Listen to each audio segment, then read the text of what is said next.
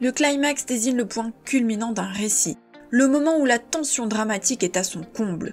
Il survient dans l'acte 3, à la fin des péripéties et juste avant le dénouement. Il tient une place primordiale dans l'intrigue. Chaque péripétie, chaque chapitre du roman mène à ce point qui représente l'apogée de l'histoire, le grand final. Il ne doit pas être isolé du reste de votre histoire. Tous les fils de votre intrigue se rejoignent lors de ce point culminant. Tout s'imbrique et s'explique à ce moment précis. Le lecteur doit être à la fois surpris ou scotché et satisfait car le climax est la suite logique de tout ce qu'il a lu jusqu'à présent.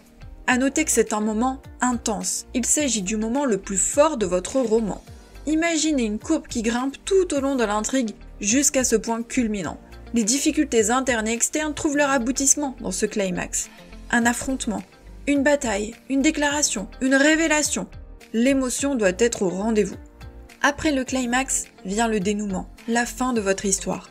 On redescend en tension, on retrouve son calme pour apporter une image de fin au lecteur. Attention, ne négligez pas le climax. Une histoire moyenne avec un excellent climax sera mieux perçue par le lecteur qu'une bonne histoire avec un climax décevant.